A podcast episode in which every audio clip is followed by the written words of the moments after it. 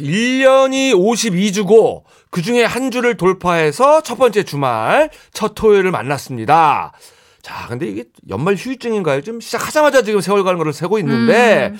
여튼 뭐, 한 주가 후딱 갔어요. 예, 뭐든 이 첫 땡땡땡은 더 귀하고 각별한 느낌이잖아요. 네. 2024년의 첫 번째 토요일, 몸과 마음이 다 즐겁고 개운했으면 좋겠습니다. 예, 즐겁고 개운한 토요일은 음악이 따라 붙어 줘야죠. 자, 새로운 안내자를 만나서 왠지 조금 더 똘망똘망해진 짝꿍팝이라고 할까요? 자, 잠시 후에 이어집니다. 자, 지선미님. 조카가 올 여름에 전역을 했는데 2학기에 바로 복학을 안 해서 시간이 조금 있다며 중1인 저희 큰애 수학을 봐주겠다고 하더라고요. 음. 조카가 수학 교육과를 다니거든요. 괜찮다고 한사코 사양을 했는데 우리 오만이 명령이야. 그리고 어릴 때 이모가 사준 장난감, 과자, 옷, 은혜는 갚아야지. 아이고. 이러는 거예요. 결국 8월부터 일주일에 한두 번씩 저희 집에 와서 수학을 봐줬는데 그 덕인지 큰애가 수학에 재미를 좀 붙여서 성적도 좀 오르고 전보다 열심히 하더라고요. 그래서 오늘 저녁에 거하게 한턱 쏘기로 했습니다. 한우 좋아하겠죠? 좋아합니다. 뭐 한국인이라면 뭐 기본 예, 좋아하지 않겠습니까? 좋아합니다. 좋아하죠. 예, 예. 무조건이죠. 아유 조카가 저 수학 교육과라니 복 받으셨네. 아, 그니까. 예, 큰 고민 하나 푼 거예요. 예. 자, 김영철의 노래 따르릉 듣고 이어갑니다. 아, 아, 아, 레이디오 싱글벙글쇼. 정신이 번쩍 나. 들어 꼭 들어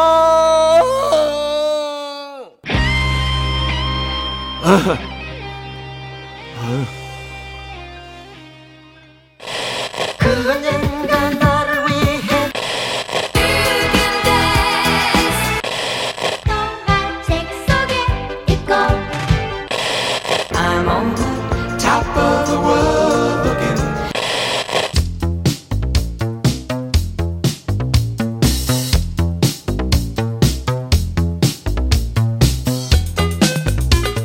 어 노래만 팝송이 아니다. 이제는 가요가 팝, 팝이 가요다.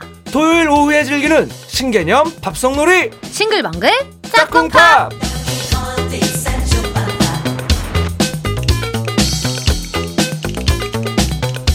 2024년에도 케이팝은 한국만의 대중음악이 아니라 전 세계의 대중음악으로 계속 더 잘 나갈 것이다. 일찍이 이런 흐름을 내다보고 우리 케이팝과 외국 팝송을 나란히 짝꿍처럼 친하게 들어보자 해서 만든 시간. 짝꿍팝 1기는 음악 저널리스트 이대하 작가가 이끌었고 2기는 똘똘이 스머프 음악평론가가 끌고 나간다. 자, 살짝 덜 수줍은 미소로 어색함을 1mm 정도 줄여보겠다. 자, 음악평론가 정민재 작가 어서 오십시오. 아, 반갑습니다. 어서 오세요. 안녕하세요. 정민재입니다. 아, 저희 언니가, 친언니가 네. 방송을 들으시고 어. 그분 목소리가 목소리 들으니까 네. 되게 외모도 잘생기셨니? 라고 어, 어. 묻더라고요. 어, 그게 느껴지네요. 대화 작가님 있을 땐 그런 거 안 물어봤거든. 아. 아이고. 그래서 제가 네. 그렇다고 했습니다. 아, 그렇습니다. 예. 잘생김이 묻어있는 목소리죠. 음. 예, 예. 그리고 또 우리 미니 게시판에 네. 조종석 씨가 헛 이 목소리는 4년 전쯤 아침 8시에 팝 역사 소개해 주시던 정민재 평론가님 아니신가요? 반가워요. 그때 소개해 준 팝들을 제 폴더에 자, 넣어서 잘 듣고 있습니다. 하셨어요. 친구분은 아니시죠? 어, 전혀 초면인데요. 네, 네, 네. 어, 한 4, 5년 정도 된 것 같아요. 음. K본부에서 아침 방송 했었는데, 아. 어, 저, 저도 오래된 방송이라서 몇 곡씩 했었는지도 기억 안 나는데 음. 이 댓글 보고 참 감사했고 음. 또 이렇게 저장해서 들으셨다니까 이 코너도 좀 책임감 있게 해야겠다 어. 그런 생각을 했습니다. 네, 그렇습니다. 좋습니다. 아, 좋은 결심이에요. 네. 자, 2024년의 첫 번째 짝꿍 팝 어떤 주제로 열어볼까요? 2024년이 보니까 푸른 용의 해, 청룡의 해더라고요. 음. 그래서 용띠 뮤지션들 아. 우리 어, 서양엔 또 누가 계신지 음. 한번 알아보려고 합니다. 네. 그쵸 이제 정작 본인들은 자기가 용띠인지 모를 수 있어요. 음, 하지만 우리는 당신이 용띠라서 모셔요. 네. 첫 번째 용띠 팝스타는요? 음. 아, 1969년에 나온 비틀즈 12집에 실린 Here Comes the Sun 준비했는데요. 네. 비틀즈의 네 멤버 중에 존 레논, 그 링고스타가 1940년생으로 용띠입니다. 참고로 우리나라에선 1940년생이 최불암 선생님 계시거든요. 그러니까는 동갑이신 거죠. 아, 네. 확 이해가 돼. 네. 그러게, 그러게. 네. 그리고 폴 맥카트니가 42년생, 조지 해리슨이 43년생이었으니까요. 음. 이 두 분이 제일 맏형이었는데 아하. Here Comes the Sun은 조지 해리슨이 만든 곡이었어요. 그래서 음. 앨범 발표 당시에는 그렇게 차트 성적이 좋았던 곡은 아니지만 음. 해외에서는 시간이 흐를수록 많은 사랑받으면서 현재는 비틀스 곡 중에 가장 큰 어. 인기를 누리고 있습니다. 음. 어, Here Comes the Sun. 음. 아, 우리말로 하면 뭐 일출, 쨍하고 해뜰 날 뭐 이런 느낌 같은데. 근데 솔직히 비틀즈 히트곡 하면 바로 떠오르는 곡은 아니에요, 이 노래가. 네. 근데 이게 그렇게 인기를 누리고 있습니까? 네, 우리 취향하고 좀 이 서구의 취향하고 좀 다른 것 같아요. 우리나라에서는 비틀즈 하면 뭐 Let It Be, Let It Be. Yesterday, Yesterday 예. Hey Jude, 네. All You Need Is Love 이런 노래 나오는데 네. 좀 따라 부르기 쉽고 그렇죠. 멜로디도 잘 들리고. 네. 근데 국내 음원 사이트에서 제가 비틀즈 곡들 인기 순으로 쭉 나열해 보니까 예. Here Comes the Sun이 20번째더라고요. 음. 근데 해외 음원 서비스에서는 이 곡이 부동의 1위입니다. 어, 그래요? 차이가 많이 나네요, 우리랑. 아, 진짜 차이가 많이 나네. 그래서 현재까지 무려 10억 회가 넘 넘게 플레이됐다고 합니다. 10억 음. 달라 달라 우리랑. 이게 또 우리가 짝꿍팝 덕분에 얻어서 배우는 거기는 그렇죠. 하잖아요. 네. 맨날 듣는 거 말고 네. 외국인들 다른 나라 사람들이 어떤 노래를 좋아하나 음. 취향의 폭을 좀 넓힐 수 있잖아요. 그렇죠. 근데 이 노래 왜 그렇게 좋아할까요? 아무래도 가사 때문인 것 같아요. 음. 노래 분위기도 그렇지만 노랫말이 참 희망적이거든요. 어허. 그래서 Here Comes the Sun, 음. 해가 떠오르네요. 어. 사랑스러운 그대요. 깊고 춥고 고독한 겨울이었죠. 어. 몇 년이나 참고 지내온 것 같아요. 어? 얼음이 천천히 녹아내리는 듯한 느낌이에요. 어허. 몇년 만에 느껴보는 상쾌한 기분이죠. 이런 아. 가사인데요. 겨울인데 이제 해가 뜨면서 얼음이 네. 녹는 지나고 어, 겨울이 지나고 해뜰 날 느낌 맞는데? 비슷하죠. 새로운 해가 떠오르고 더 좋은 날이 찾아올 거다 그런 내용인데 네. 그래서 이렇게 새해가 되거나 뭐 무슨 일 새롭게 시작할 때, 뭐 입학할 때, 입사할 때 이런 노래 듣는 사람이 많습니다. 아, 아 외국 사람들도 이렇게 하는군요. 네. 새로운 해 시작할 때. 그렇죠, 그렇죠. 어 그래요. 자 오늘하고 딱 맞는 밝고 희망찬 노래. 자 근데 뭐 조지 해리슨이 이때 뭐 좋은 일이 있었나 보네요. 그러니까 정확히 말하면 기분 좋은 일이 좀 생기길 바라면서 이 노래를 썼대요. 아, 자기도 바람을 담아서 쓴 거구나. 네. 그러니까 이 노래 쓰기 몇 년 전에 데뷔 때부터 같이 했던 비틀스 매니저가 세상을 떠납니다. 아이고. 그러니까는 이 멤버들이 사업적인 면에서는 아는 게 없었는데 어허. 비틀스 매니지먼트부터 뭐 모든 걸 좀 총괄할 수 있는 회사를 만들게 돼요. 어. 근데 음악만 하던 사람들이 회사 만드니까 얼마나 머리 아팠겠어요. 힘들지. 어, 매일 같이 사무실 모여가지고 회의하고 또 뭐 경영 얘기하고 하니까는 또 머리가 너무 아팠던 거예요. 네. 그리고 네. 생각보다 회사가 안 풀리고. 그렇지. 그러니까 어느 봄날에 조지 해리슨이 그냥 무단 결근하고 어허. 도망갑니다. 어. 어디로 도망갔냐면은 절친 에릭 클랩튼의 별장으로 가요. 오. 그래서 절친이 또 에릭 클랩튼 네, 절친이 또 별장으로 갔어. 별장도 있었고. 아하. 거기서 에릭 클랩튼 기타를 이제 빌려가지고 어. 그 정원을 돌아다니다가 그 따뜻한 봄볕을 맞으면서 아, 이 노래가 떠오른다 하면서 만들었다고 합니다. 얘기 듣고 보니까 더 뜻이 깊네요. 음. 사람은 그 좋은 일이 있어서 밝은 음악을 만드는 게 아니라 음. 밝은 음악을 만들어서 좋은 음. 일을 기대하고 희망을 품는다. 그러네, 그러네. 이게 더 울림이 있네요. 네. 자, 짝꿍 케이팝도 얼른 붙여보죠. 케이팝도 용띠 가수 준비했는데요. 76년 용띠 홍경민 씨의 출세곡 오. 흔들린 우정 준비했습니다. 예. 홍경민 씨가 최근에 체인지라는 메탈 밴드를 만들었어요. 네. 그래서 또 새로운 도전에 나섰다는 반가운 근황도 있어서 이 노래 준비했습니다. 예. 오, 홍경민 화이팅! 아 또 메, 메탈 그렇죠. 아, 맞네요. 자 프로 음악 평론가도 깜짝 놀라서 정신이 혼미한 고품격 퀴즈. 음악 얘기를 하다가 갑자기 딴 얘기를 꺼내기도 하는 짝꿍 퀴즈 시간입니다. 네, 오늘도 그런 느낌 확 나요. 아니라고 할 수가 없어요. 자, 오늘의 주제가 용띠 가수. 올해가 청룡의 해이기 때문인데, 자, 청룡. 1980년대에 우리나라 프로야구에 청룡이란 팀이 있었습니다. 어, 이번엔 심지어 야구 문제인가요? 자, 백인천 감독 겸 선수, 김재박 같은 스타들이 뛰었던 이 청룡팀을 운영한 회사는 어디였는가? 그래서 그 팀의 이름은 무슨 청룡이었나? 1번 MBC 청룡, 2번 수박씨 청룡 세상에, 3번 재수씨 청룡 어머나. 어머나. 어, 씨가 여러 개가 있네요. 네. 예. 자, 80년대 우리나라 프로야구 팀 청룡은 어느 회사에서 운영했을까요? 땡땡땡 청룡. 네, 1번 MBC 청룡, 2번 수박씨 청룡, 3번 재수씨 청룡. 정답은 문자번호 샵 8001번, 짧은 건 50원, 긴 건 100원, 스마트 라디오 미니는 무료고요. 정답자 5분 뽑아서 모바일 쿠폰 보내드립니다. 네, 노래 두 곡 보내드리겠습니다. 비틀스의 Here Comes the Sun, 홍경민의 흔들린 우정.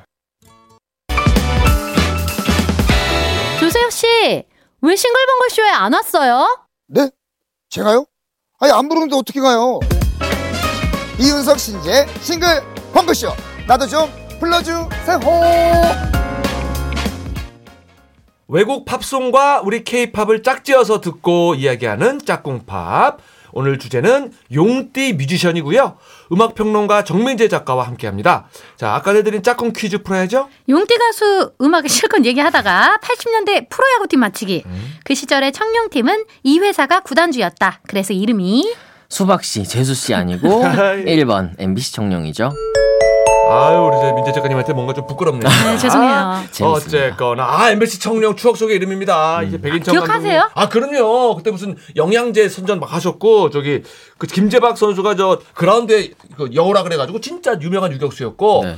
한일전에서 점프 번트를 낸. 어, 둘, 두 번 있을 수 없는 그런. 번트를 점프로 냈다. 어, 개구리처럼 이렇게 뛰어가지고 번트를 했던. 그, 뭐, 뭐 아, 나만 안 해. 네. 괜히 미안합니다. 괜히 하는 척 했어. 저희가 어려서. 그러네.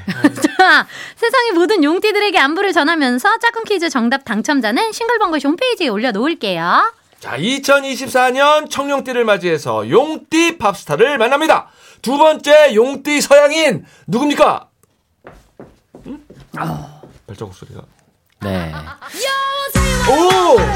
영국의 원조 걸그룹 스파이스 걸스의 데뷔곡 워너비 준비했습니다. 아. 네. 이 팀 5인조인데요. 이 중에 막내 엠마 번튼이 76년 용띠예요. 홍경민 씨랑 동갑. 동갑이네요. 네. 이 스파이스 걸스는 활동 당시에 멤버마다 별명이 있었는데 각자 캐릭터와 개성을 반영해서 무슨 무슨 스파이스 이렇게 음. 지어줬어요. 어? 이때 엠마 번튼이 막내여가지고 베이비 스파이스였고요. 아, 양갈래 머리를 하고 다니면서 아주 귀여운 역할이었는데 음.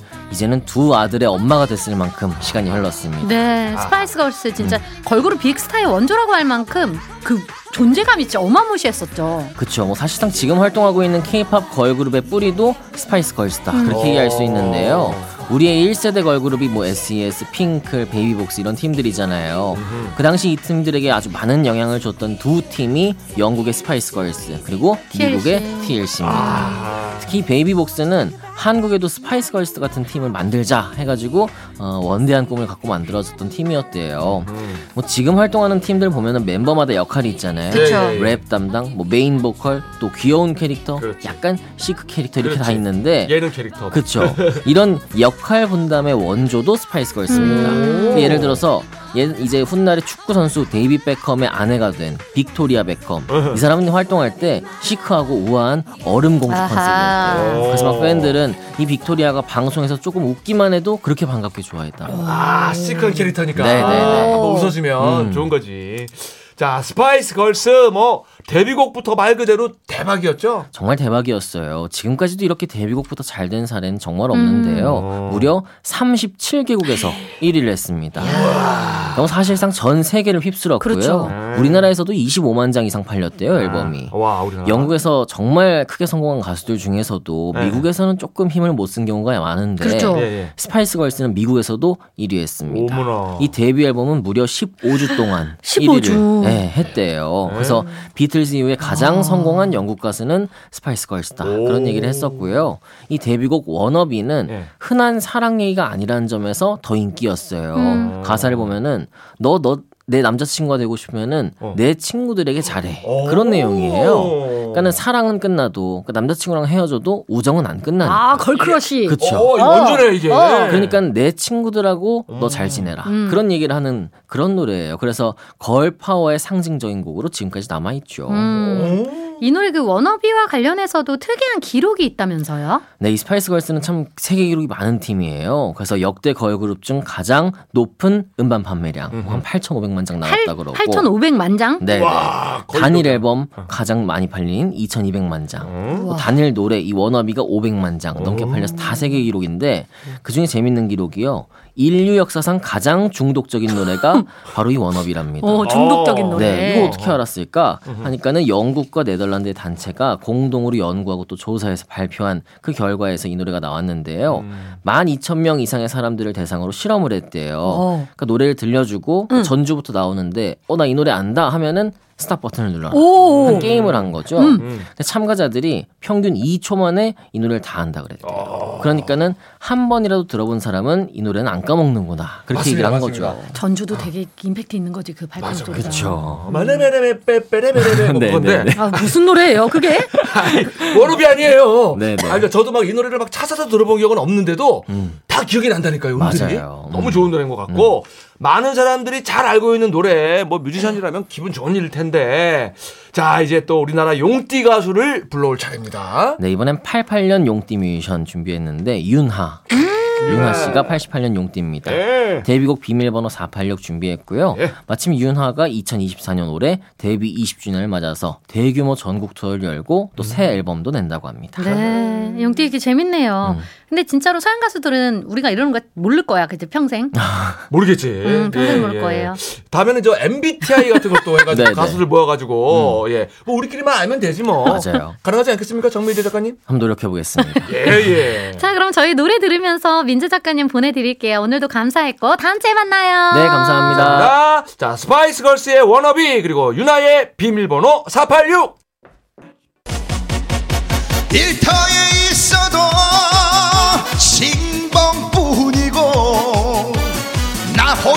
있어도 싱벙뿐이고 이 넓은 세상 어느 곳에 있어도 내 사랑은 싱벙뿐이다. 여러분 싱글벙글쇼와 함께하세요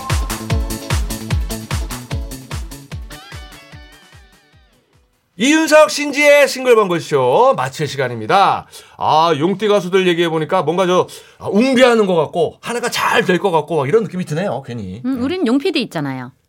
그렇지. 아, 최고의 용이지. 마지막 곡으로 64년생 용띠 뮤지션 박상민 해바라기 준비했어요. 이 노래 들으면서 저희도 인사드릴게요. 이윤석 신지의 싱글벙글쇼 내일도 싱글벙글 하세요!